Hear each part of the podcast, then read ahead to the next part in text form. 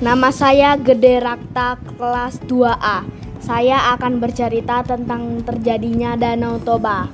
Dari buku 100 Cerita Rakyat Nusantara. Terjadinya Danau Toba, Sumatera Utara. Dahulu kala ada seorang pemuda yang bekerja sebagai penangkap ikan. Hanya itulah yang bisa dia lakukan untuk mencari nafkah. Hasilnya tak banyak sehingga pemuda itu hidup sederhana. Suatu hari pemuda itu tak berhasil menangkap satu ikan pun. Dia bersiap untuk pulang. Tiba-tiba seekor ikan besar berwarna keemasan muncul di permukaan sungai. Dengan sigap pemuda itu menangkapnya. Paling tidak aku punya lauk untuk makan malam.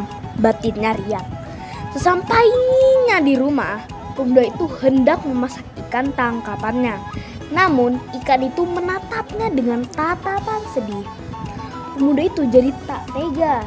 Dia lalu memelihara ikan itu dalam sebuah tempayan. Keesokan harinya, pemuda itu pergi lagi untuk menangkap ikan. Lagi-lagi dia tak dapat ikan. Dengan lesu dia pulang. Namun betapa terkejutnya dia saat melihat banyak hidangan lezat di rumahnya. Karena lapar, pemuda itu tak berpikir panjang. Dia melahap semua hidangan itu sampai habis. Sejak saat itu, setiap hari selalu tersedia hidangan lezat di rumah si pemuda. Hal ini membuat si pemuda penasaran dia memutuskan untuk mengintip siapa yang menyediakan semua itu untuknya.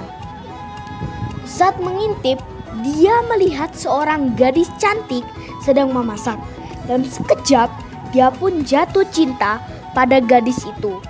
Pemuda itu melompati jendela dapur dan melonggok tempayannya yang berisi ikan.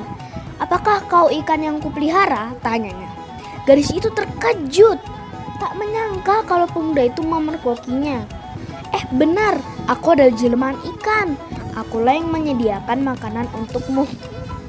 Si pemuda lalu meminta gadis itu untuk menjadi istrinya.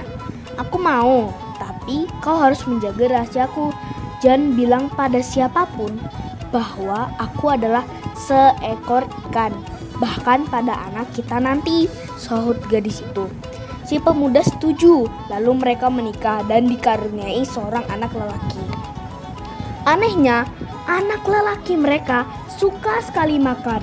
Sebanyak apa pun yang dilahapnya, dia masih merasa lapar.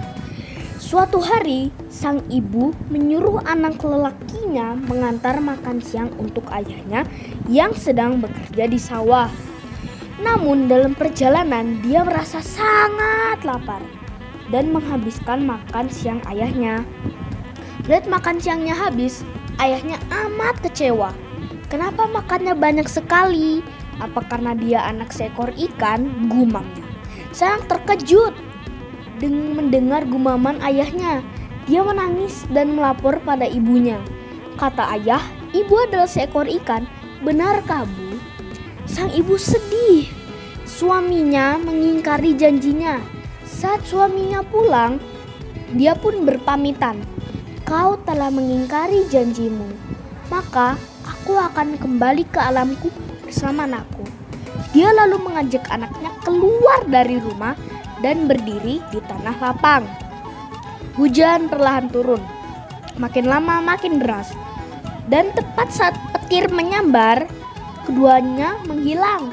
Setelah hujan reda, dari tempat ibu dan anak tadi berdiri, muncullah mata air yang cukup deras. Airnya terus mengalir hingga membentuk danau yang luas. Danau itulah yang sampai sekarang disebut dengan Danau Toba. Kasih.